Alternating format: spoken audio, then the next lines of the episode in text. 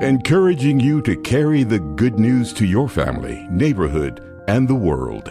This is Footsteps from TWR. Here's your host, Andy Napier.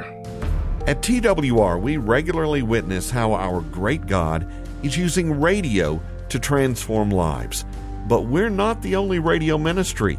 For instance, in the remote regions of Canada, God is working through Nations One for Christ to make disciples of the First Nations people.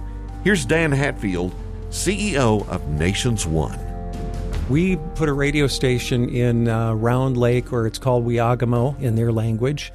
And I remember there was a church there that was really a kind of evangelical focused church. It was a native pastor, some elders in that community, and maybe four or five people that were all older than me. And we put the radio station on in that community.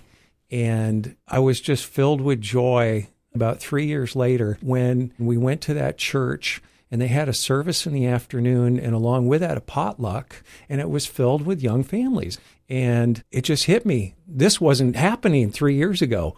What changed? One of the ladies that was there came up and she said oh are you Dan the radio guy I said yeah and she just gives me this hug and she says Thank you for bringing the radio here.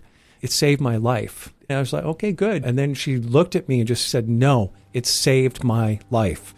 And the radio being there 24 7, providing God's word, bringing hope through music.